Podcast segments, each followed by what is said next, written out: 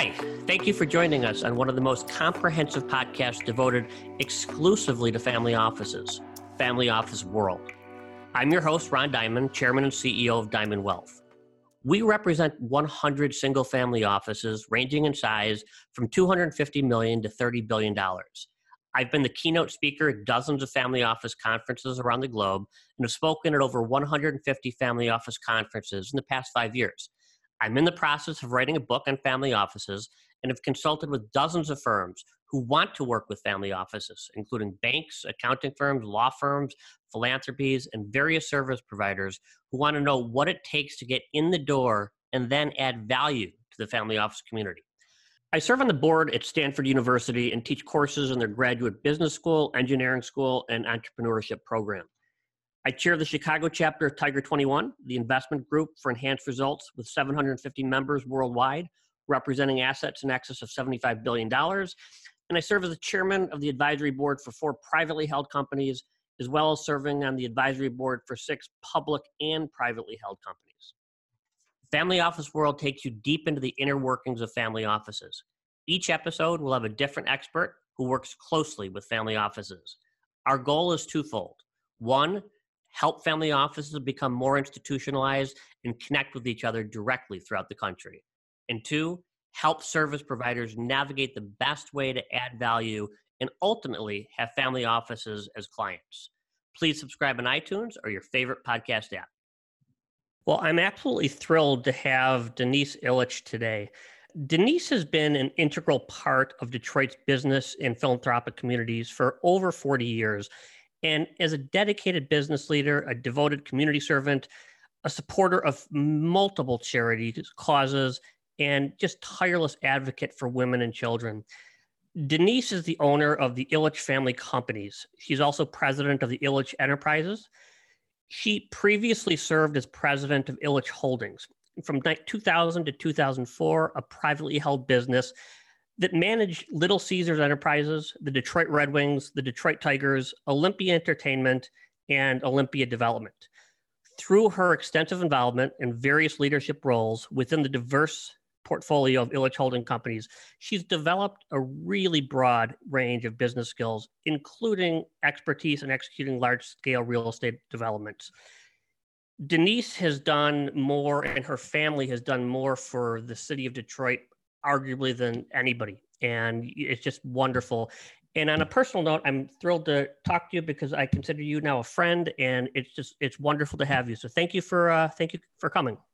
Well, thank you so much for having me, Ron. I've really been looking forward to this, and thank you for that lovely introduction. I actually had to cut the introduction a little bit short because of seriously, because it's so much you've done, and it's just unbelievably impressive. And there's so much I want to get on this podcast, but I want to start, if I can.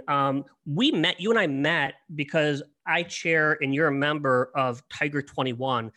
Can you just take a minute and talk about how did you get involved in Tiger 21 and why it's beneficial for you?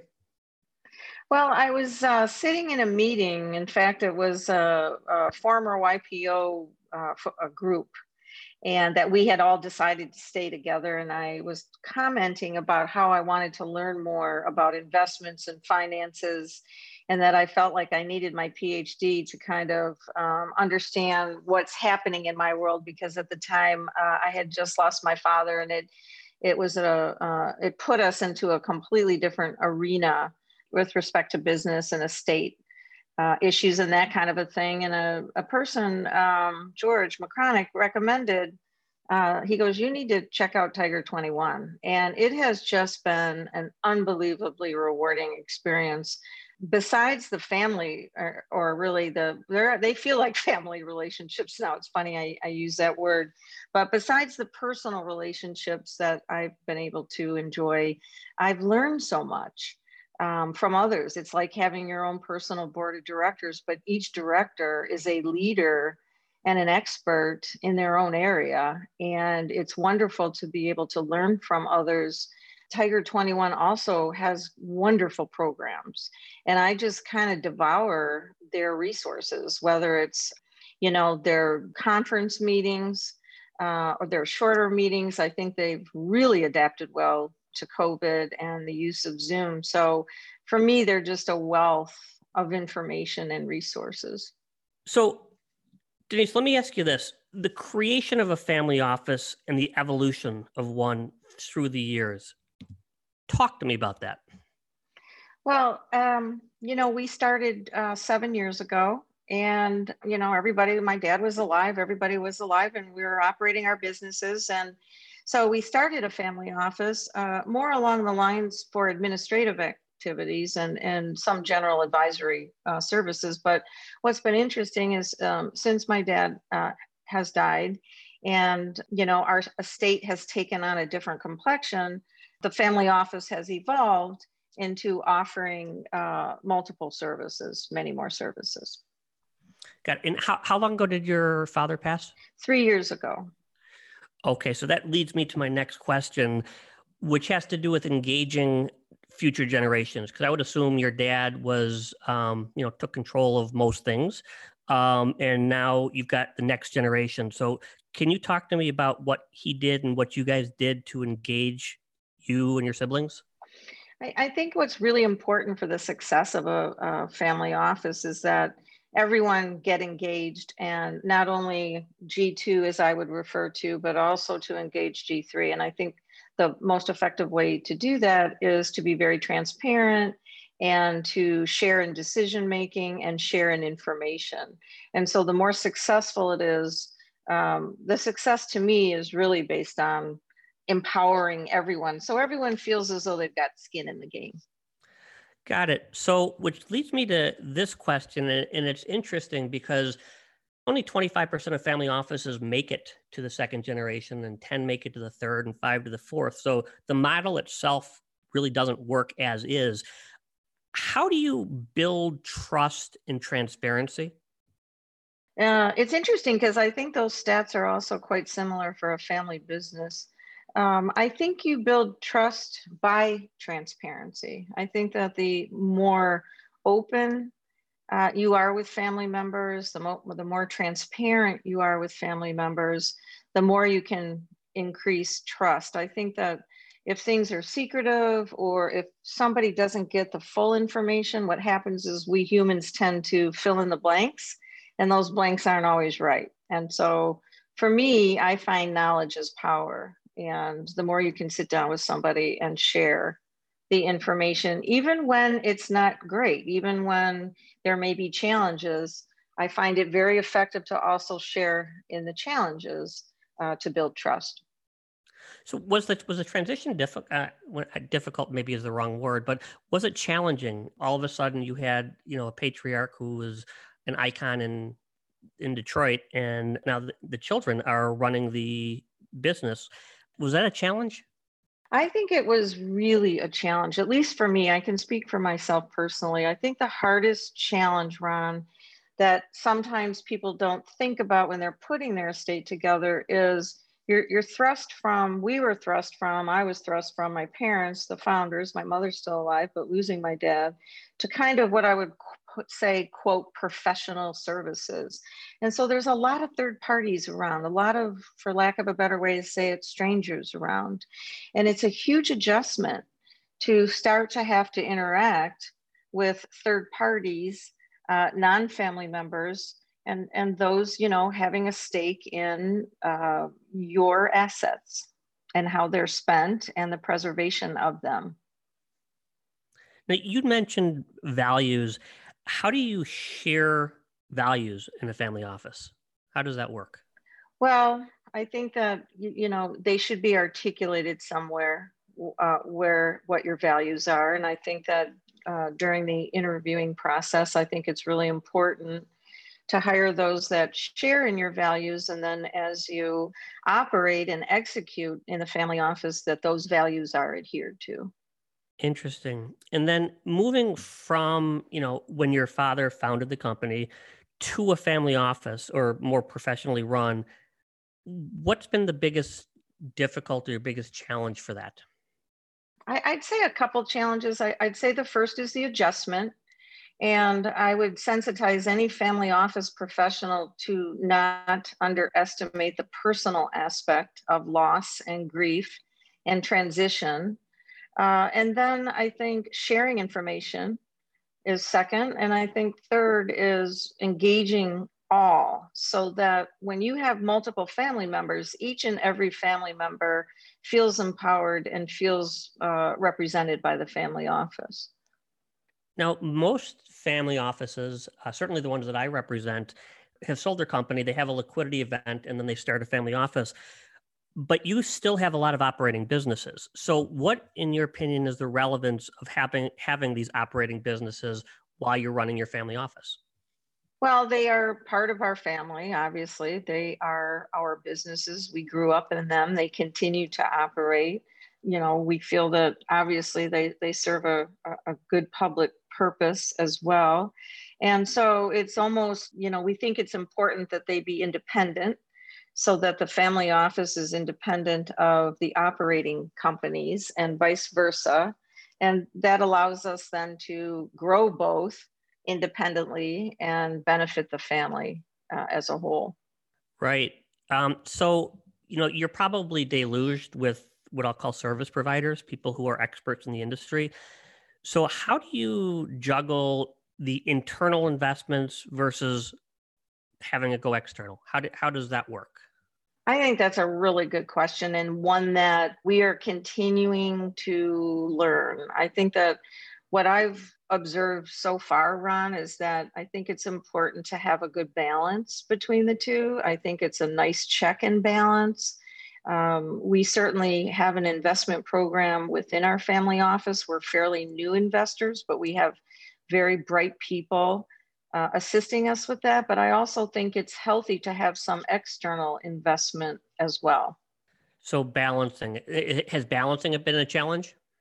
Balancing is a little bit of a challenge, because as you indicated earlier, everyone has an opinion, and I've as yet to find just one expert. I don't think anyone has the corner on investing or, you know, that particular mousetrap. So I come from a place that I like to hear a lot of opinions and then kind of decipher which I think is best. And sometimes you hear common threads when you ask for multiple opinions, but I think we're still learning the balance of it. I don't think it's wise to put all your eggs in one basket, whether it's inside the family office or outside the family office. Now, you know, I've had an opportunity, the pleasure to get to know you, and I know education is a very important aspect of life for you. So what is the importance of educational resources when it comes to the family office? I think that is critical.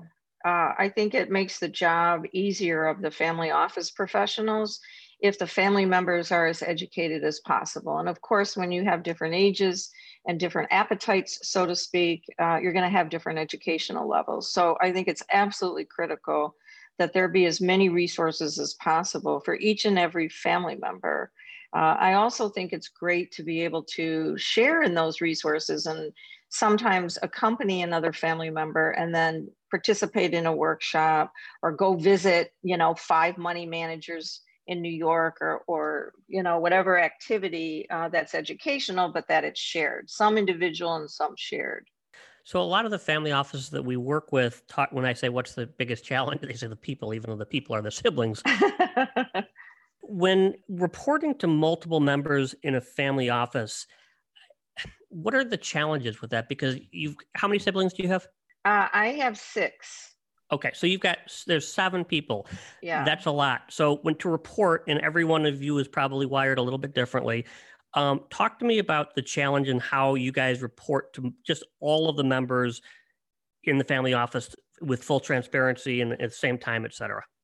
Well, how it is structured now is really my mother is the lead. And so she really has the final word on many matters. But I know that she's working hard on involving everyone. And of course, we all are members of the family office. And so I think it takes a lot of finesse.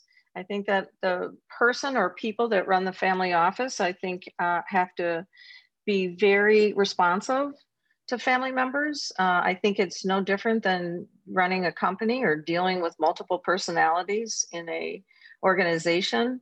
But each person is contributing financially to the family office, and as such, each should be treated accordingly. And so I would say to family office professionals that I think it's worth the time and very important to take the time to get to know that family member, what's important to them, establish a relationship with them. And then I think everything else kind of falls into place. It's a lot easier when you have a personal relationship. Sure. Looking at it from the outside, I'm in Chicago. Your family has done just an extraordinary job helping to rebuild a city, rebuild Detroit. Question I have for you is, why have you focused so much of your energy on rebuilding Detroit? Did that come from your dad? Did that come from you guys? Why focus so much on Detroit? It really came from both my parents, my mother and my father. They both were born and raised in Detroit. And they have always had a very, very strong commitment and affiliation to their community, living through the 1967 riots, watching our city deteriorate, really impacted everybody. And each person deals with it in a different way. And for them, they really wanted to make a commitment to bring back the city, and have spent, all of their time, as you indicated, and money doing that. And of course, those values were instilled upon us. And, one of which is you support your community. When your community supports you in your business, you need to support your community in return. So this was pretty much handed down from your parents. Yes. So now, and again, it's remarkable, you and Dan Gilbert, almost two families single-handedly have rebuilt that city. And it's remarkable. But I know how philanthropic you are personally and as a family. How do you guys decide which philanthropies to get involved in? Because there's so many good ones. Yes. Well, as you know, we're seven of us and seven children. And so my parents, particularly my father, is always very sensitive to children's issues, to sports. He was a very strong supporter of sponsorship programs in sports. And so we tend to choose issues that we kind of felt ourselves. We also have a foundation in each one of our companies, and those companies kind of determine where we give money. And of course, for the sports teams, they're around kids and sports. So we have a lot of child-based issues. And are there other areas of philanthropy that your family is focused on as a core? I would say, there are always other issues, but I think they're really focused on sports and providing sports. I think that there's a feeling that there's a lot of positive in kids playing sports and being able to participate on team-oriented sports. And then, of course, overall children's issues as well. Each of us individually have other areas that we may be interested in. I'm very interested in educational issues and advocacy for women and women's issues. And each one of us has a little, another area that we may be interested in to us personally. So it seems like your parents really instilled in all seven of you the importance of philanthropy. One of the things I read about you, and I had no idea, I just found this out about a month ago. If you could take a minute, Rosa Parks. Yes. Well, it was so interesting, Ron. Many years ago, my dad and I were very close. And so he'd always share things with me. And he said to me, he said, Denise, I got a call from Judge Damon Keith, and he's very close with Rosa Parks, and she's having a lot of issues. She's not safe where she's living. And he said, honey, I think I'm going to pay her rent and just take care of it. And I said, oh, wow, Dad, that would be awesome. Well, fast forward multiple years till after he died. He never mentioned it again to me. And honestly, Ron, I forgot about it. And I didn't go back and say, well, are you, how long was it for or anything like that? But when he died, it came out. I don't know how it came out that he paid her rent until the day she died. He never brought it up to me again. And when I read that, I was just really struck because I had forgotten about it. And of course, was just struck that, oh yes, that's right. So that's the kind of man he was. That's who he was. He would do things like that all the time and very quietly. Yeah, what tells me or shows me a lot, unfortunately, I didn't have the opportunity to meet your dad, but the fact that he didn't, do a PR campaign or just let it known that he is doing this, many people would. And I think that's just the highest form of charity is just to do this anonymously. And that's what your dad, that's how he was wired. Yeah, he'd always say to us, like kind of ad nauseum, don't brag. Don't be big on yourself. He said, your acts will speak volumes if you're quiet and people find out on their own.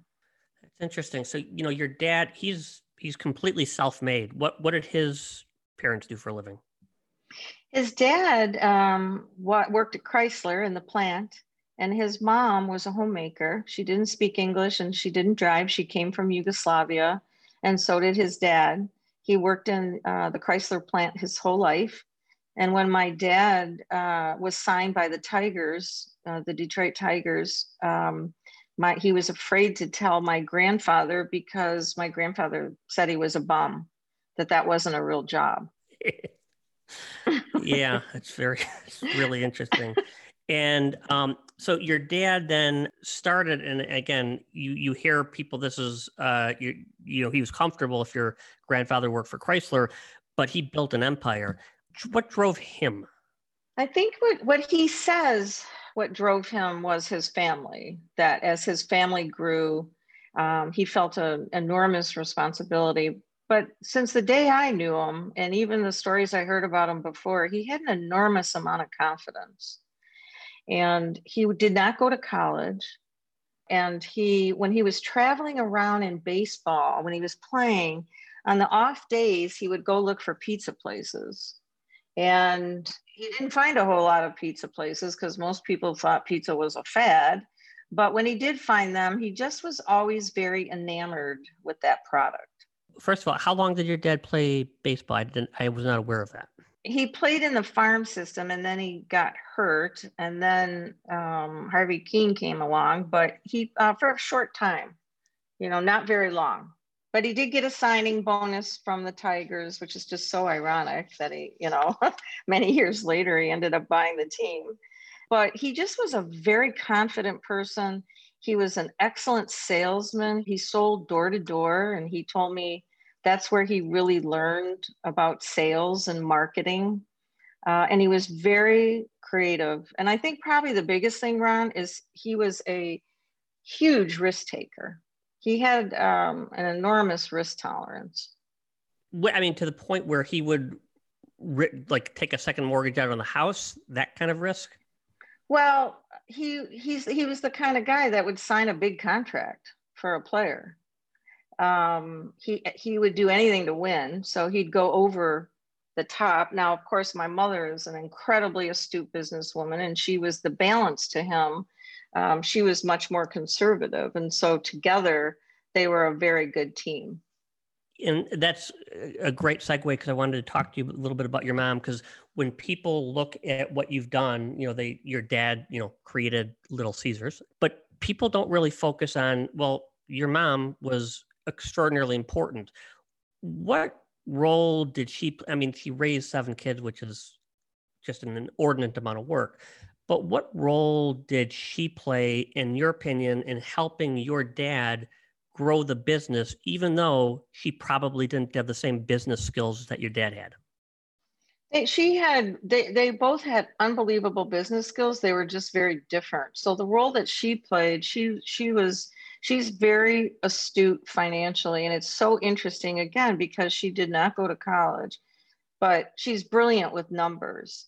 And she was that check and balance. My father was very much the entrepreneur, much more so in that day, like a true entrepreneur, really self-made. And sometimes that word gets thrown around a little bit, but she would be a great balance to him. So quickly, I can tell you a story that when they first opened, which answers your question, when they opened their first store, a customer walked in, my dad's at the front, and they order a fish dinner. He gives them the fish dinner. You're our first fish dinner. I'm going to give it to you for free. Gives it to him for free. My mom kind of looks at him. Second customer walks in, orders a shrimp dinner. You're our first shrimp dinner. I'm going to give it to you for free. Gives it to him for free. Third guy comes in, he orders a pizza. "You're our first pizza order." My mom interjects, "That'll be $3.35. Thank you very much, sir." And that's really the story of them as they grew their businesses and became much bigger. That was always the way it was, if that makes sense. No, it does. And it's a remarkable story. I mean, how much you guys, I don't know of a family that has done more for a city than your family. I want to circle back to family offices. You know, you set it up 5 years or so ago. The problem many family offices have is that in general, it's very fragmented and you work in silos, right? You've got your family office and you do what you do. How do you navigate the world of collaborating and meeting other like-minded families who don't have an agenda other than where you could share ideas, share deal flow, and somebody you could have as a trusted partner or and to bounce things off of? How do you develop those relationships? And is that important? Well, for the family office professionals, they go to a lot of different workshops and they do interact with a lot of different families when it comes to investments and best practices. I love being able to meet with other family members and talk about family business and family services and family offices. And generally, it has to be more structured. And so I would encourage people just to look for those resources. And there are many out there, Tiger 21 being one of them, but there are others that you're able to do that. I find that with most relationships, Ron, it has to be natural. It has to come natural. And that the best relationships I enjoy are the ones that I meet, you know, kind of on a very natural basis. And it isn't kind of manufactured. It's hard to do sometimes. Sometimes banks will bring you together, but it's a work in progress, let's say. Right. And at the end of the day, the banks, and there's nothing wrong with it, but they have an agenda that they want to bring the families together, but they ideally want you, those families, to deposit money or invest with those banks. Exactly. Exactly. That's exactly right. So you know, we started the conversation with Tiger 21, and I kind of want to end it with that because, again, it is an extraordinary organization. One of the interesting things is, and I spoke to Tim Daniels, the CEO of Tiger 21, and we are going to be launching a family office initiative for Tiger 21 coming up probably in the first quarter of 21, which I'm really excited about, because I'll be involved. And I just think it makes so much sense for Tiger because of the infrastructure they've created. And I think they could really help a lot of family offices. So through your lens, you have a family office. What would you want to see an organization like Tiger 21 do, create? What content? What could they do to add value to what you do?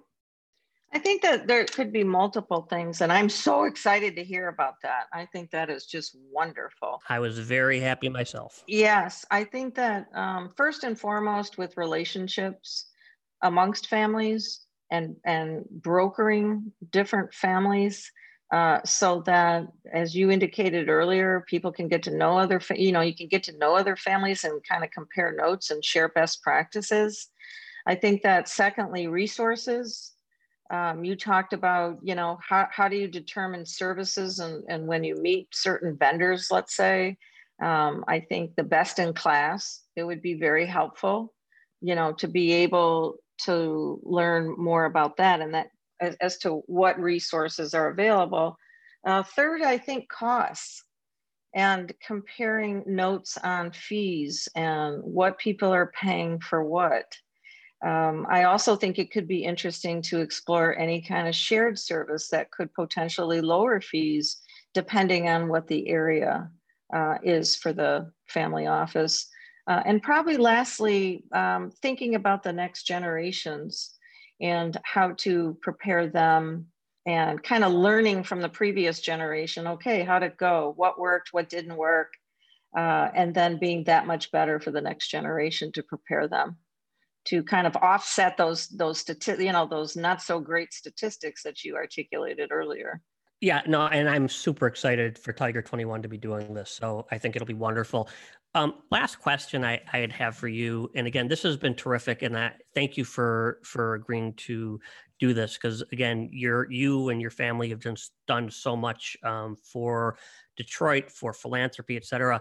You grew up with an extraordinarily successful dad and mom, right? They created everything pretty much themselves. And people from the outside looking in, it's sometimes difficult or challenging to see, well, what's that like? I mean, and it's neither good nor bad, it's just different. What's been the hardest part for you growing up in such a successful family from both a philanthropic standpoint, from, you know, what they've accomplished monetarily, owning two sports teams? What's been the biggest challenge for you? I think probably, I was interviewed once by a reporter and they said, you know, how have you changed? And I answered, I don't think we've changed or I've changed. I think the way people react to us sometimes changes. And I think as the businesses grew, but probably the toughest part was once we bought the sports teams, that catapults you into a different arena, a very public arena. And so I think the biggest adjustment was getting used to being in the public eye, watching my father in the public eye, sometimes being heavily critiqued, depending on how the teams were performing. So it's a real adjustment to develop a thicker skin when you have businesses that operate in the public. Did you or anyone in your family have any interest in ever getting involved in politics? No, I'm probably the one that would have the appetite more for that. I'm an elected official right now, a public elected official statewide in Michigan. I'm chair of the Board of Regents of the University of Michigan, and that is an elected position. But my parents and if I can speak for most of my family members, I don't think they really had an appetite for politics. Well, it's a different world today. Yeah, sure is. It's a bit challenging. That's for sure. Well, Denise, this has been terrific. I can't thank you enough for being on this. You've been a fantastic guest. And if people want to, you know, get in touch with you, what's the best way for them to do it? Or if they want to talk about philanthropy or anything like that? Just email me at dillich@gmail.com. I have so enjoyed this, Ron. Thank you for having me and all of the kind things that you've said about our family. Thank you. Well, thank you. And thank your mom and dad for raising a great daughter. Thank you for joining us on Family Office World. Don't forget to subscribe on your favorite podcast app. If you like the show, rate it 5 stars and leave a review. Join us again next time for another episode of Family Office World. Thank you and have a great week.